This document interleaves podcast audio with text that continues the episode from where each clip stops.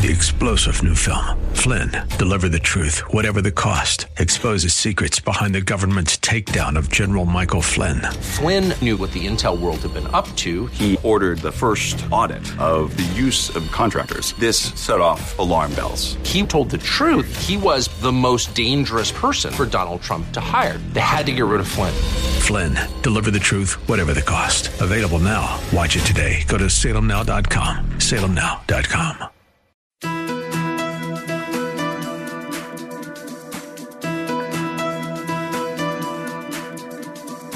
It's time to sit back, relax, and listen to Conversations with Joan. Conversations with Joan will inspire, motivate, and empower you. Live your best life now. Listen, learn, think, and decide. And now, here's your host, Joan Herman.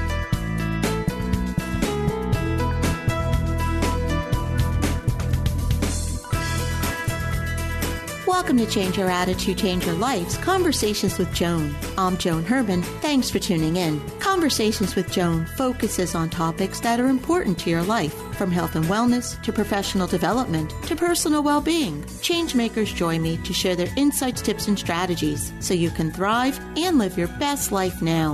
Thank you for taking time for yourself, and thank you for letting us be a part of your life. Now, let's start talking. Many are familiar with the five stages of grief denial, anger, bargaining, depression, and acceptance. Now, according to today's guest, David Kessler, there's a sixth stage. David is an expert on healing and loss and author of several books, including On Grief and Grieving, which he co authored with Elisabeth Kubler Ross. In his new book, Finding Meaning The Sixth Stage of Grief, he journeys beyond the classic five stages and explains that it's finding meaning that can transform grief into a more peaceful and hopeful experience. David is the author of five best selling books. His first book, The Needs of the Dying, is a number one best selling hospice book that received praise by Mother Teresa. Welcome, David. Thank you so much for joining us again. Oh, I'm so thrilled to be with you, Joan. So, David, the last time you were here, we talked about the five stages of grief. So, let's begin there. Can you briefly explain each of these five stages to us?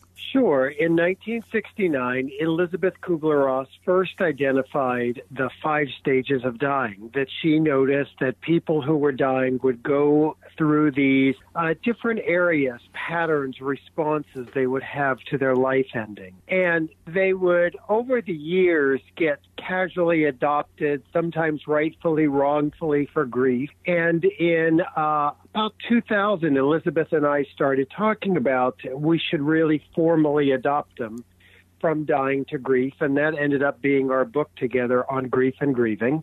So the stages are denial, the I can't believe this is happening.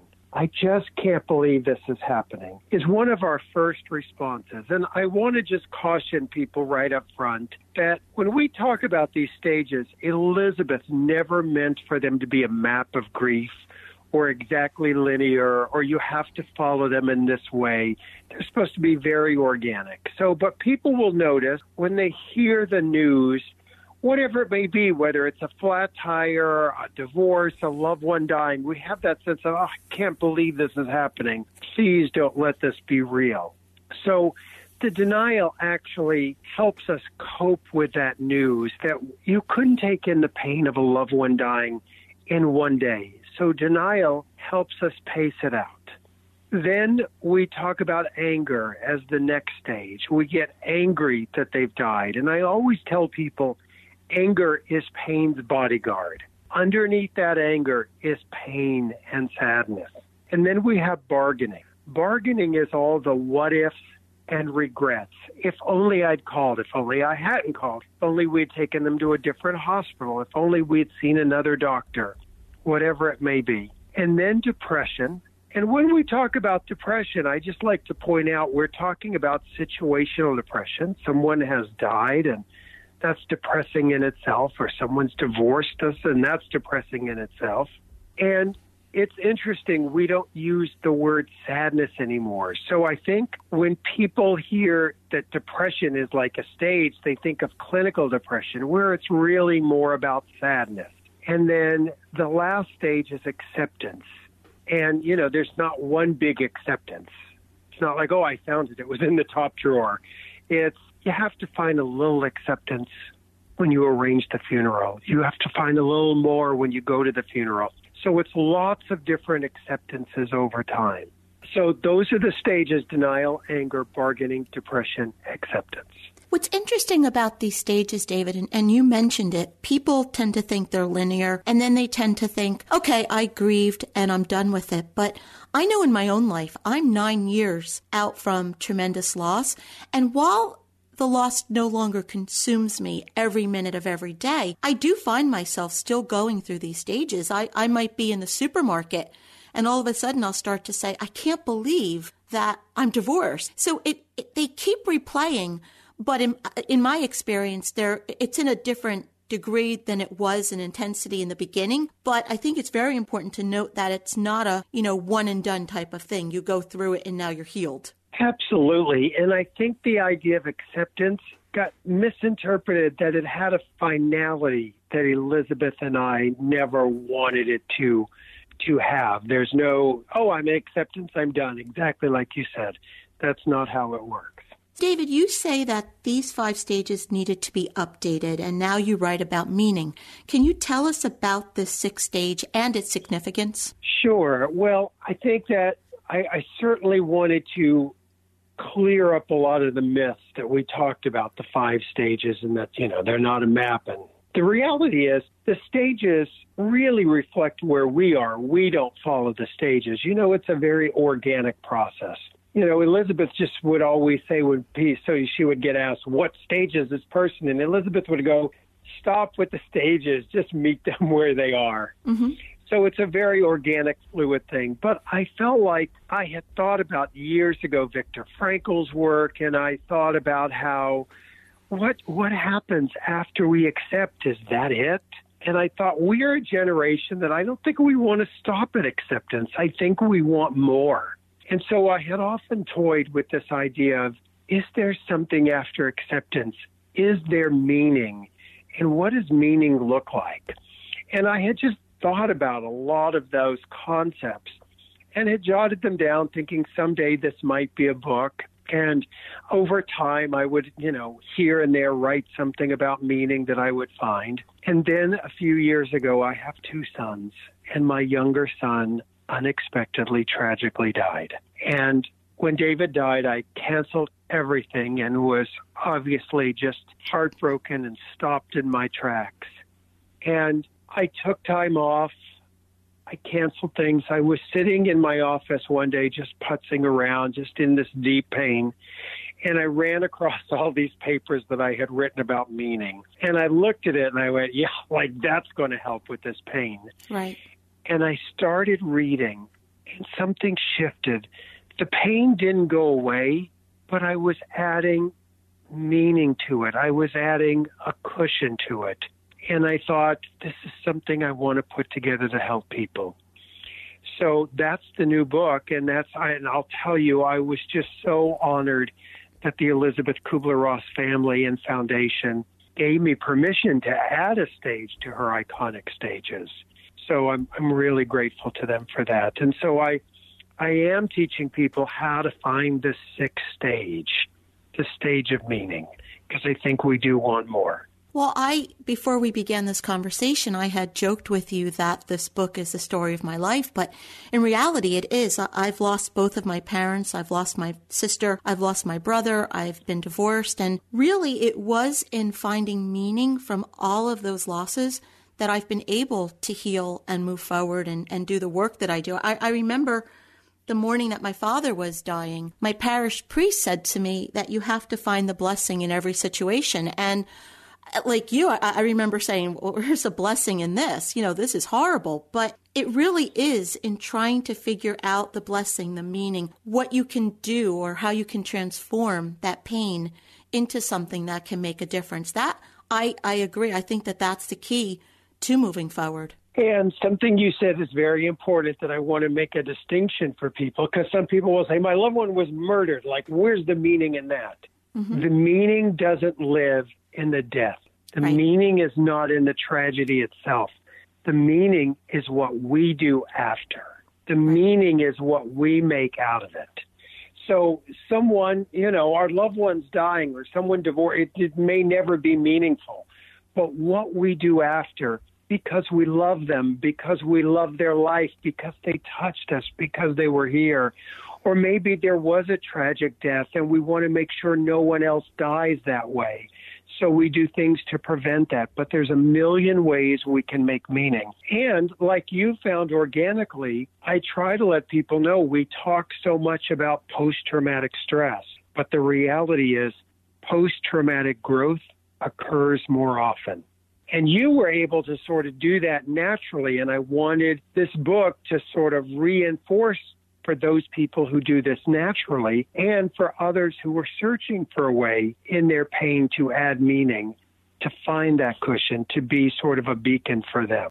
I believe it does come down to being a choice. You write pain is inevitable, but suffering is optional. And I know in my own life, I, I, came to a fork in the road. I was suicidal. I knew I could go in one direction to a very dark place or I could go in a different direction and turn all of it around. And for me, it was a conscious decision. And and it's interesting, and as you saw, that's why I literally made a chapter called the decision because there is a place in us that we have to internally, sometimes consciously, sometimes unconsciously, make that decision.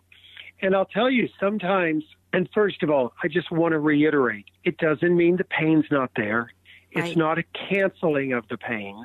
There's no taking your pain away. I mean, you're always going to miss your parents. You're always going to miss your siblings or children. That that's just going to naturally be there. But the suffering is what our crazy mind does, and the blame and the blaming of others or self blame or just the turmoil we can live in after a loss that really stops us from feeling the pure grief. And the pure grief is the pure love we had for them that still lives on. David, for someone who is stuck in grief, what's something that that person can do to move forward? Well, the first thing I tell people is you have to start with your feelings. You have to feel your feelings. In a strange way, we're such a productive society. We try to get around the pain or get through the pain. One of the things I wrote about that was so brilliant, I'd never known this, is buffaloes when they sense a storm is approaching, they don't run from the storm, they run into the storm. And instinctively, they seem to know that if you run into the storm, you will get through the storm quicker. Whereas if you avoid the storm, you're sort of dealing with it longer. So, in a lot of ways, that's symbolic of our pain, that the pain you have, you're going to have to feel. Right. And when you try to avoid it and run from it and stuff it and get around it, it doesn't get dealt with. So it's brutal. There's no way around it. You have to feel your feelings. And people get so afraid there's a gang of feelings, or if they stop crying, they'll never be able to stop. But what we find is if you feel your feelings, then you'll feel that feeling fully, and then another one will come, and then another one will come. And as you begin to feel those feelings, just like you said at the beginning, the intensity will begin to change, the frequency will begin to change. They're not going away completely, but things will begin to shift. And then sometimes people will say, you know, something like, well, I'm dealing with the pain, but I can't go on. There's no really going on. Life's not continuing anymore. And I'll say, you are living, but you're not really engaged in life. I mean, I have a thing sometimes I'll say to people when you're home alone, I want you to start noticing your toenails are still growing, your fingernails are still growing, your hair is growing. Unfortunately, we get older, it grows in the wrong places, but it's still growing. and if life is continuing, it needs your engagement. It needs you to be engaged in it. And instead of shutting down after our loved one died, what if we feel the pain fully whenever it comes up, but continue to live in their honor? Continue to live a life that they would feel good about us living. And I think that's one of the keys is making that decision and realizing life is continuing, but for us to be fully alive, it does need our participation. And I think that's where your stage of meaning comes in. I know when I was at my darkest point, I didn't see a future. I didn't know how I would provide for my children. I didn't know how I would move forward. By myself. And that was in the precise moment. And I don't, and when I say the precise moment, I don't mean it was 10 o'clock on a Tuesday, but I mean that was the time of my life where I decided I need to live for my kids. So that was my first meaning. But then I need to find out how I can take all of this pain and maybe help somebody else so they never feel the way that I did. Right, right, exactly. And, you know, the other thing I've learned is helping is healing. The more we help, the more we heal ourselves. And some people, when they hear that, I'll say to people in their second year of grief, you know, and one of the things I also talk in the book about is busting that one year myth. That myth that, like, after one year, the grief is over. Right. I wanted people to know that's not true. But to really understand, you know, when you get to your second year, if you can just reach out to someone newly bereaved or you be the one that calls them, that you'll find it becomes healing for you too. David, do you think that social media has had an impact on the way we grieve? Do you think it's taken away the human connection of comfort? It's done two things. It's like everything, it's good and it's bad. On one hand, social media is the new town square. And I love that I can have a Facebook group that if you're awake and alone in the middle of the night and you're grieving, there's someone you can find in Australia to talk to who's wide awake because it's the middle of their day. Mm-hmm. I love that aspect that it can be our town hall. And if your relatives are not um, wanting to talk anymore about your loved one who died, someone online probably does. That's the good side. It connects us.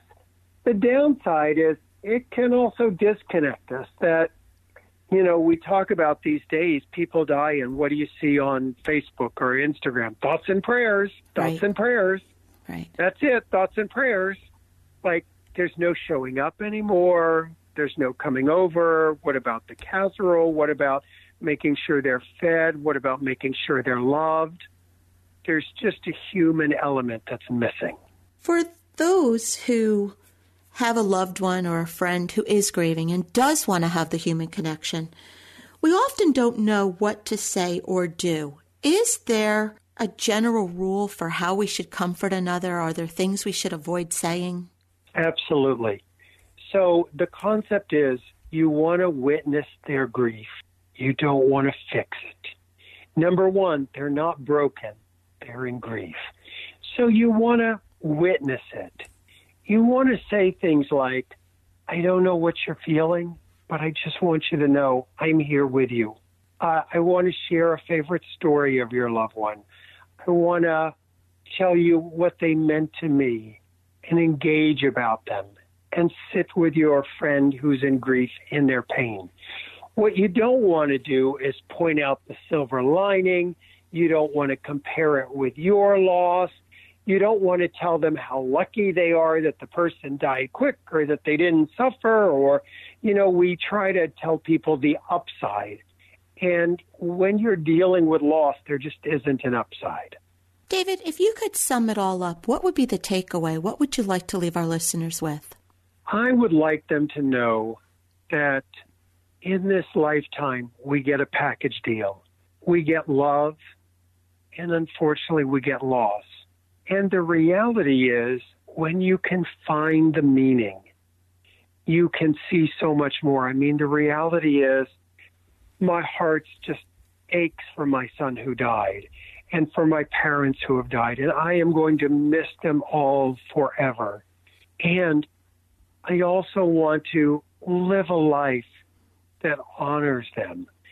That someday, if I see them again, and I hope I do, and they say to me, Wasn't life great? Wasn't Earth wonderful? Wasn't food great? What did you do after we died? I don't want to say, Well, I shut down because of you. I want to tell them the amazing things I did because of them.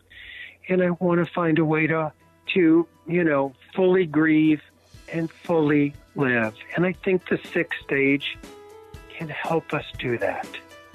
The book is Finding Meaning The Sixth Stage of Grief. If you would like to get more information about David and his work, you can visit grief.com, or as always, you can visit our website, cyacyl.com. That stands for Change Your Attitude, Change Your Life. While on the site, listen to past shows on demand, read our digital magazine, and be sure to sign up for our mailing list. David, thank you so much for being here and for discussing ways that we can move through and heal from grief. As I said, finding meaning, it helped me, and um, I know that your work will help countless others move forward. Oh, thank you, Joan. This is Conversations with Joan. Stay with us. We'll be right back.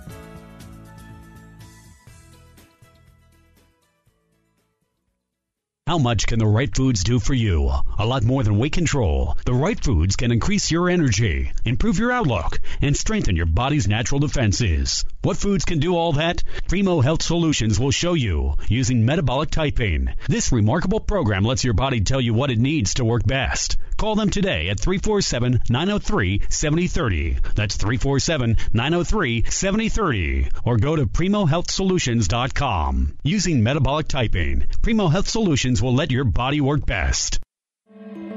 If you are a person living with any discomfort, have trouble sleeping, or the many other issues that come with getting older, I have great news for you. You have a chance to do something for yourself and at the same time help a U.S. veteran. My name is Janice Coviello. For years, I've been living with knee pain and discomfort every time I did something active, even walking. But after eight knee surgeries, countless bottles of Advil, and hyaluronic acid injections, I was desperate for relief. My doctors told me a knee replacement was my only option. To avoid another surgery, I found another solution a transdermal gel known for reducing joint pain, faster recovery from injuries, enhancing strength, and promoting natural tissue repair. I started using the gel with amazing results. For the first time in 17 years, I could run without Advil. In addition, I sleep better and have so much more energy. But just don't take my word for it. Go to Forever foreveryoung.org to learn how the purchase of this product can benefit you and also help a U.S. veteran. That's the number four, everyoung.org. Calm, vitality, mindfulness. We all want them, but they seem so hard to attain. Escape the stress and frenzy of the city streets. New York Open Center offers courses, trainings, and a vibrant community to help you start your journey for a more balanced and healthy life. Visit our website at opencenter.org for more information. Stop by our cafe and bookstore for all your wellness needs. Find your center at 30th and Madison. Hi, this is Joan Herman. Did you know that Change Your Attitude, Change Your Life publishes a free monthly digital magazine that can be read online or emailed to your inbox? Every month, nationally recognized leaders in their field provide information to educate, inspire, and motivate you. We believe in a holistic approach to life, incorporating mind, body, and spirit. Check out a copy of 24 7 magazine, visit CYACYL.com, and be sure to tell your friends.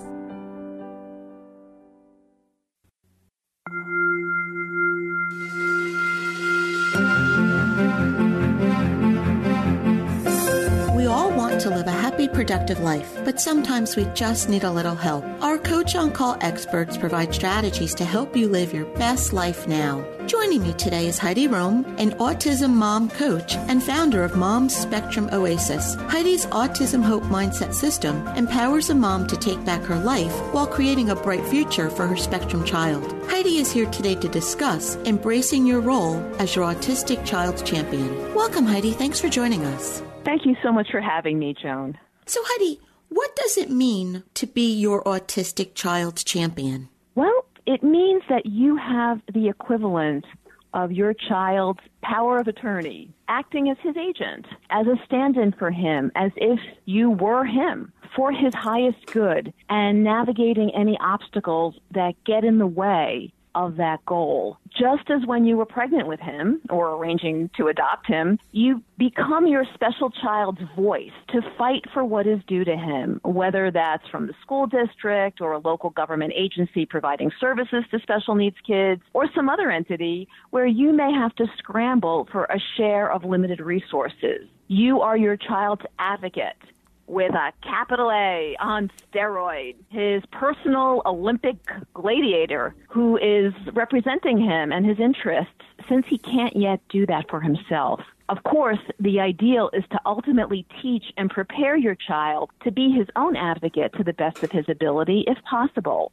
And the best foundation for him to do that is to witness you modeling what that looks like for him. So being your child's advocate is a huge responsibility and a huge honor. And here's a way to look at this challenge of champions. At some point in eternity, uh, many believe that our souls got together for a chat about appearing together in some lifetime together uh, to discuss the casting and the work terms and to hammer out a soul contract. Your child chose you for this starring role in his life, and you, my dear autism mom, are up for it. And the Lifetime Achievement Award for thriving with an autistic child while getting his needs met goes to fill in your name, champ. What do you believe is the most critical step a parent can take in order to be a successful champion for his or her autistic child? The most critical step is to step into, to embrace your full power as mom. Own it, be it, even if, and especially if, being seen and heard and noticed is way outside your usual comfort zone, as it is for so many women how to do this. Love yourself, forgive yourself for anything that has come before.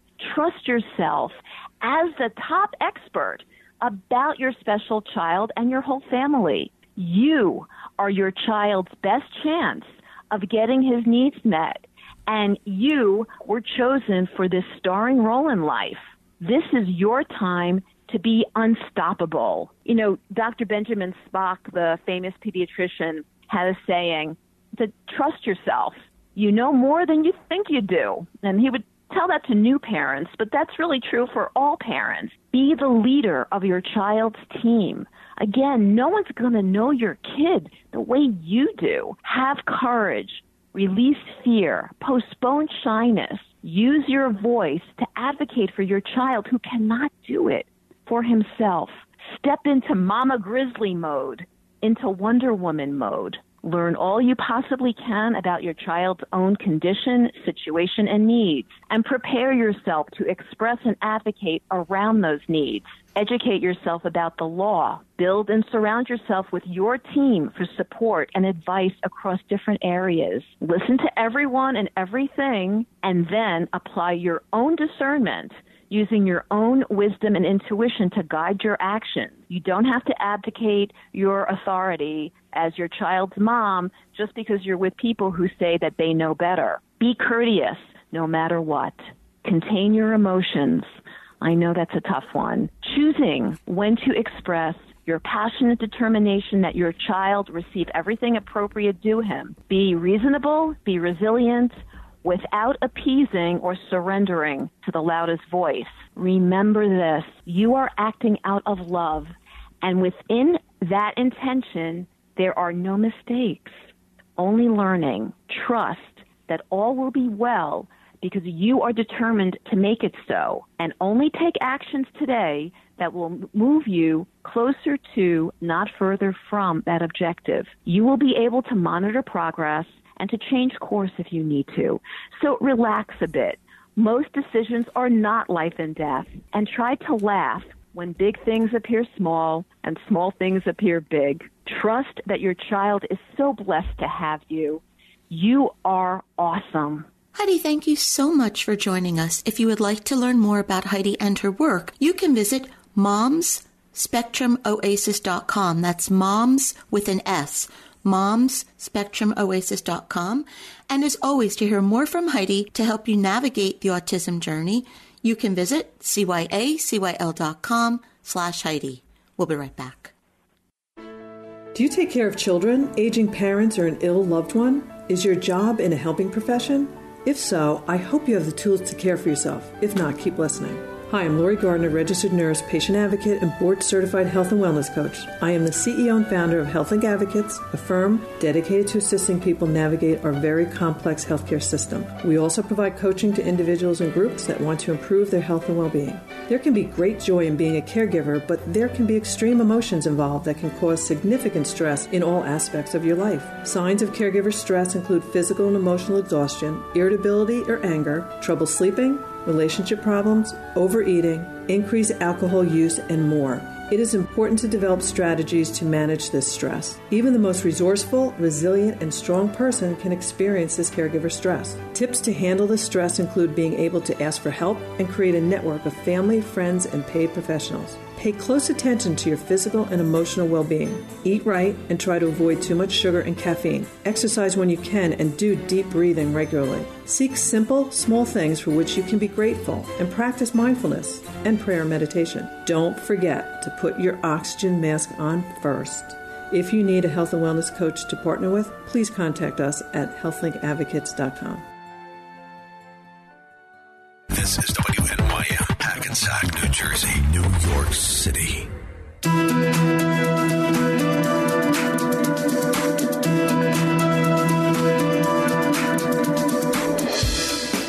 Welcome back to Conversations with Joan. I'm Joan Herman. Thanks for staying with us. Running a successful business is challenging for anyone, but just imagine what it's like for a child. When today's guest, Moziah Bridges, was nine, he appeared on Shark Tank to pitch his business, Mo's Bows. Ever since Mo was introduced to millions of viewers, he's become a pro. Along the way, he's been mentored by Daymond John and has even visited with former President Obama. He joins us today to talk about his journey from a kid with an idea to the leader of an internationally recognized brand. Mo was named one of Time Magazine's 30 most influential teens and Fortune's 18 under 18. He's the author of the book Mo's Bows, A Young Person's Guide to Startup Business.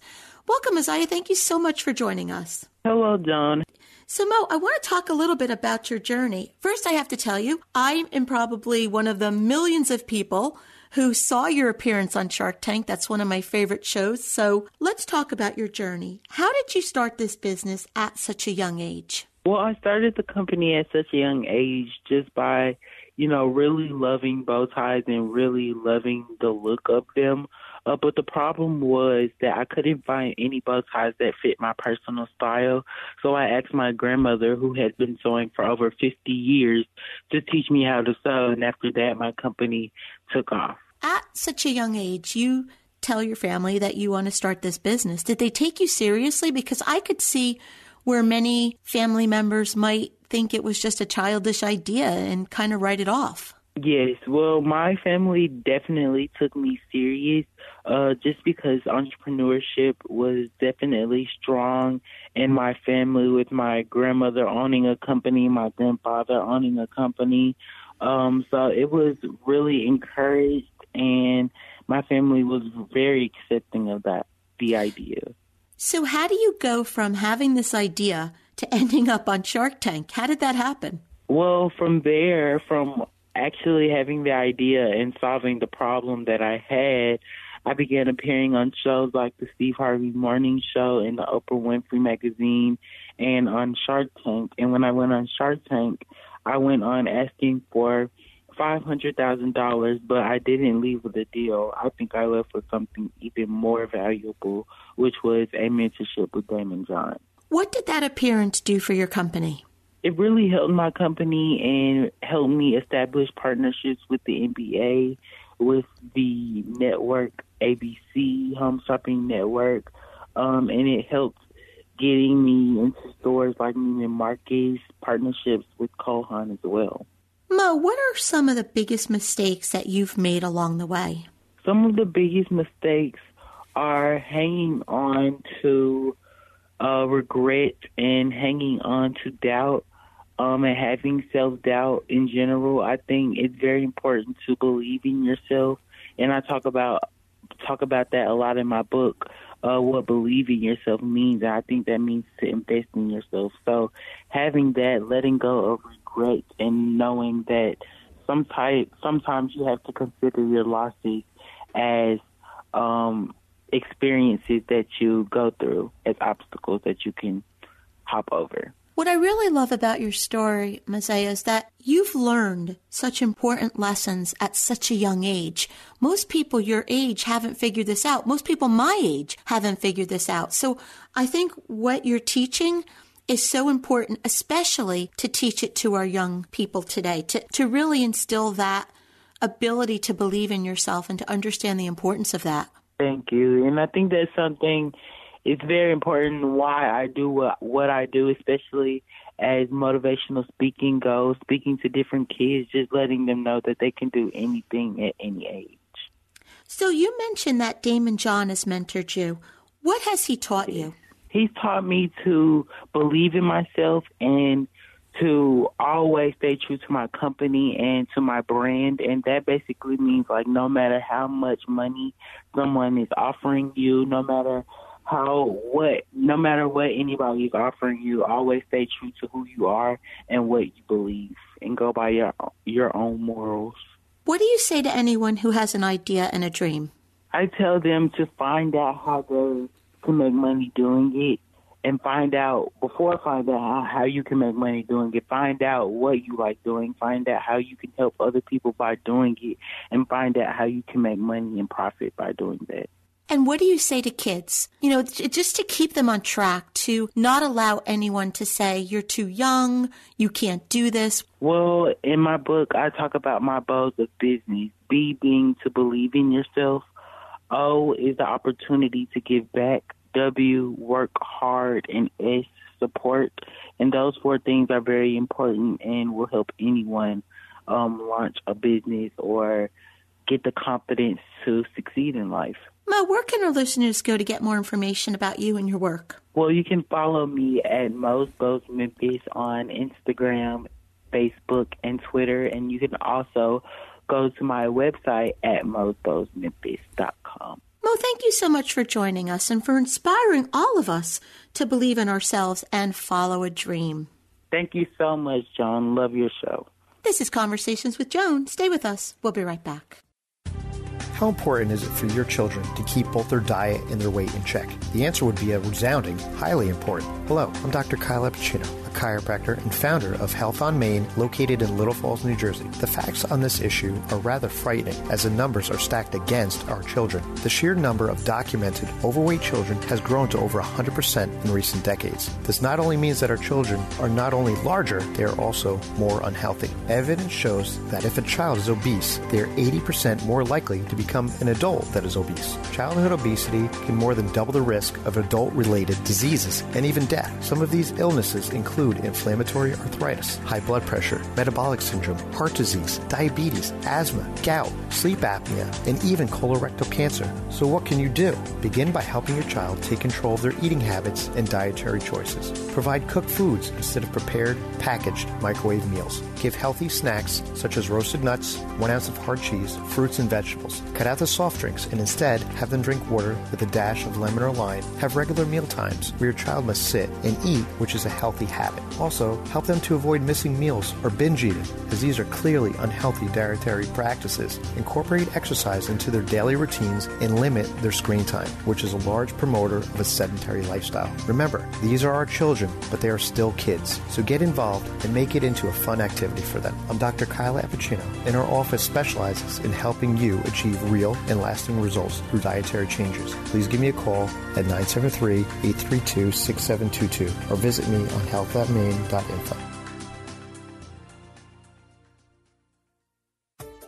In today's super connected era, we are constantly bombarded with ideas, some that resonate with what we'd like to do next for ourselves and our businesses.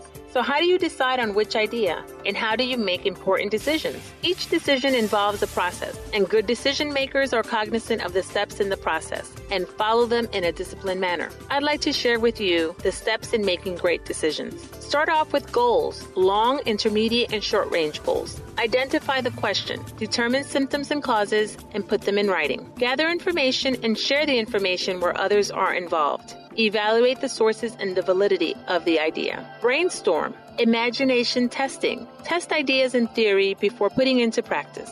After evaluation and prioritizing, select the best option. If you're working with a group, secure commitment on the decision. Implement the decision and take action. If you don't, it's like words on paper never brought into reality accept responsibility for the decision, and then evaluate the decision. Did the process yield the results you wanted? If not, alter or reverse the decision if necessary. To learn more about this, reach out to me, Bertha Robinson, at star1professional.com. Are you the person at work who people call a hypochondriac because you are constantly cringing anytime someone sneezes or coughs? Are you someone who wishes you could stay home until summer to avoid unnecessary germs? Hi, I'm Sarah Outlaw from Natural Health Improvement Centers of South Jersey and Des Moines and Real Food Outlaws. My special tip for you today is how to not have to worry anymore about catching a cold or flu, and that is elderberry syrup. You can find the recipe on my Real Food Outlaws blog, and the main thing that you need is elderberries. All you need to do, which is super easy, is grab some elderberries from your local store or from online like Amazon. Put the berries in a pot with some hot water, boil it until the elderberries are soft, strain it, add some honey, cool it down in the fridge, and then take as needed to help prevent the cold and flu. The amazing thing about elderberries is that they are clinically proven to both prevent and shorten the duration of flu symptoms because of the powerful antiviral properties the elderberries have. You can see this information on PubMed and view it very clearly there on how it actually helps keep the viruses from replicating. So it's a very powerful medicine right from the earth. We love using natural remedies in our homes because they are safe for both ourselves and our children, and we hope this little tip can help you and your family stay healthy this winter. For more information to get this recipe and other recipes, visit my blog, realfoodoutlaws.com. I hope you enjoyed this tip. Stay healthy, my friends. Do you find it challenging to keep a positive frame of mind and well being in your busy lifestyle? Are there so many things that you are responsible for that you find there is limited time and energy to care for your own well being? Hi, my name is Ora D'Amato and I'm a certified reflexologist practicing in holistic healing therapy for wellness in mind, body, and soul. What if you were to take some simple steps daily that could improve your own well being and make you feel more content, happier, and healthier? I specialize in helping people to improve their health by releasing stress, anxiety, and underlying causes of illness. Here are some tips for a recipe for wellness. Begin and end each day in gratitude. Look for the blessing in all your circumstances, even during the challenging times. Add an ample rest to help your body do the work it needs to do, even if that means taking a nap during the day. Feed your body healthy food by eating fresh, non GMO vegetables and fruits while limiting processed foods. Drink water and bless and enjoy all that you eat. Add in 10 to 20 minutes of a mixture of sunshine, fresh air, and a form of exercise like walking. Sprinkle on much laughter, and you will have a recipe for creating your own well being. This is Ora D'Amato. If you are interested in learning more, please view my website at oradamato.com, or you can book a healing session with me by phone or in person at 732 224 8441.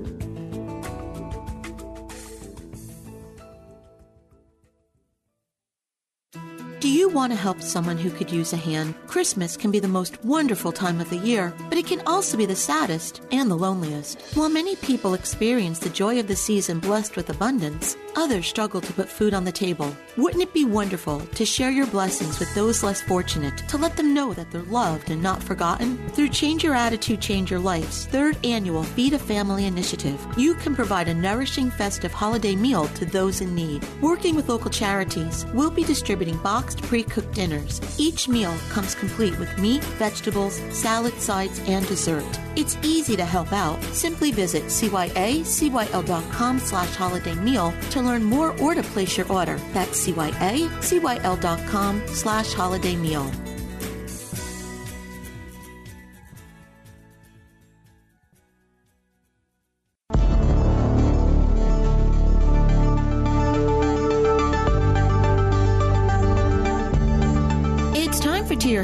Joining us today to discuss co parenting during the holidays is Rosalind Sedacca, the founder of the Child Center Divorce Network. Rosalind is a divorce and co parenting coach and author of How Do I Tell the Kids About the Divorce? A Creative Storybook Guide to Preparing Your Children with Love. Rosalind is an advisor with nothing but advice. Welcome, Rosalind. Thanks for joining us. Thank you so much. It's a pleasure to be talking with you. So, Rosalind, the holidays are upon us, and this can be a challenging time for families that have been affected by divorce. What advice do you offer to help parents navigate the holidays? Well, it's very important to be attentive and compassionate to your children, especially on an emotional level, because this is a tough time for them. If it's tough for you, it's even tougher for children, and you're becoming the role model for them, giving them permission to have a good time over the holidays, not feel guilty, not feel ashamed or embarrassed that they're not with you, giving them permission to say, I had fun and doing other things with other people that, that you weren't part of You also want to be very responsible regarding your ex because studies show that children whose divorced parents get along with one another do much better and in adapting to the divorce. So you want to be able to talk to your ex about giving your children the happy holiday they deserve in every possible way. And if you can both spend some time together as a family, that's wonderful. If you can't do that, then at least strive to make the drop off experiences peaceful and harmonious. So you never want to badmouth your ex to the children. You don't want to make your children into messengers between mom and dad or make them into spies between mom and dad because that puts a lot of pressure on children that they certainly don't need and don't do well with. And you want to model your best, most respectful and mature behavior when you're with your ex or in front of their family and especially in front of the children so they have permission to just enjoy their childhood, especially at this important time of the year. How can someone who is used to being with his or her children handle being alone and possibly not seeing the kids? Yes, that's a great question. First, you want to step out of self focus because if you get into a pity party, you're not going to be helping yourself and you're not going to be helping your children. So if you are alone and the children are not with you, then you have to find alternative behavior. And here are some suggestions that may be helpful for you. You could um, regularly send emails or text messages of the day to your children, so there could be a different theme. Perhaps it's a staying warm tip of the day, or the best TV show choice of the day, or a movie you saw, or a candy bar of the day uh, whatever it is, it's just focused on something you could share with your children regardless of their age. You also can create a journal yourself of holiday activities that you could share with the kids when you see them next, even if it's after the holidays. So that may be a travelogue of places that you visited on the holidays or new people you've met or movies you saw and activities you participated in.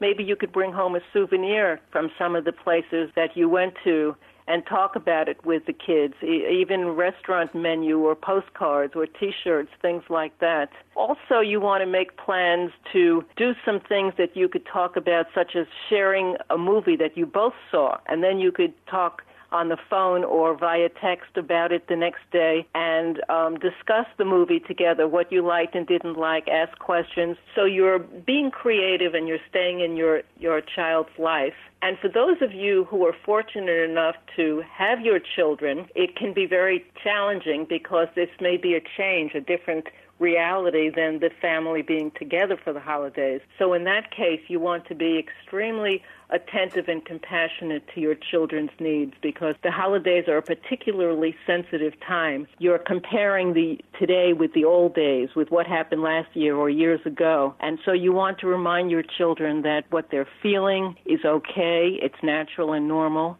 and be there with them with reassurance and hugs and let them know that some of the activities you're doing will be the same as they used to, but create new memories, new events and activities so that they can feel the difference and excitement about what you're doing new together. So you could have new traditions that are starting, visiting people that you haven't normally been visiting or places that you haven't been going or trying new recipes that aren't the recipes that you're used to having or taking pictures in a different format or in a different place. That creates new traditions and new beginnings for everyone in the family and it helps them understand that life is going on. It's going to continue and this is going to be a new beginning for everyone in the family together. Rosin, thank you so much for joining us. If you would like to learn more about Nothing But Advice, you can visit nothingbutadvice.com. And as always, to hear more about mental health issues, you can visit our website, cyacyl.com slash nothingbutadvice. Do you believe that there can be a silver lining from tragedy and that blessings come in disguise? Hi, this is Joan Herman here with a lesson learned while earning my PhD in life. Your attitude determines how you view a situation and how you move through it. A tragedy is defined as an event causing great suffering, destruction, and distress. We understand the meaning of those words. However, I believe the important component is how we view the situation. What may be a tragedy to one person is nothing more than a bump in the road to another.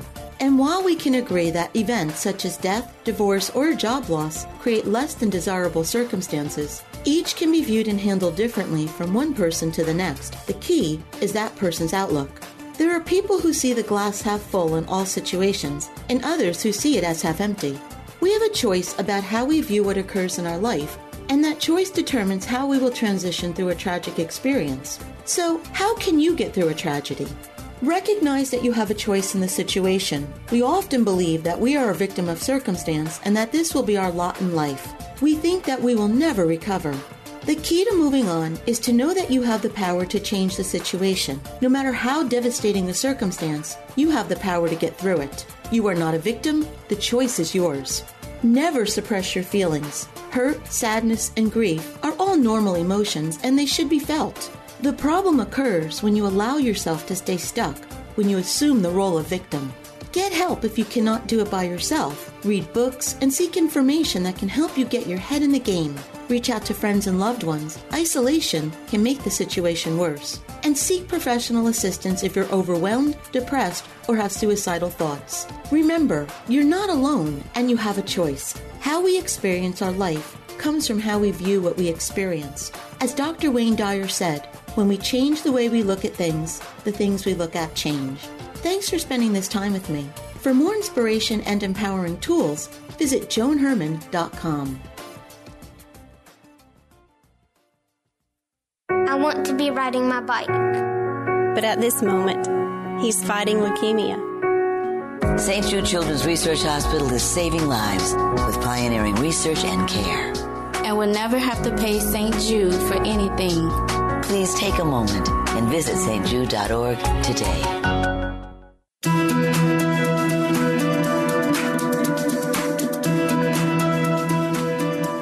That's it for today's show. Thank you for joining us. I hope you found the show informative. At Conversations with Joan, we believe that knowledge is power. Take what you've learned, apply it, and live your best life now. Remember that the information provided are the opinions of our guests and should never replace the advice of a professional who knows your personal situation. If you'd like more information, visit our website, cyacyl.com. That stands for Change Your Attitude, Change Your Life. While on the site, listen to past shows on demand, read our digital magazine, take part in the book club, check out our team, and be sure to follow the show on social media. Until next time, this is Joan Herman. Thanks for tuning in.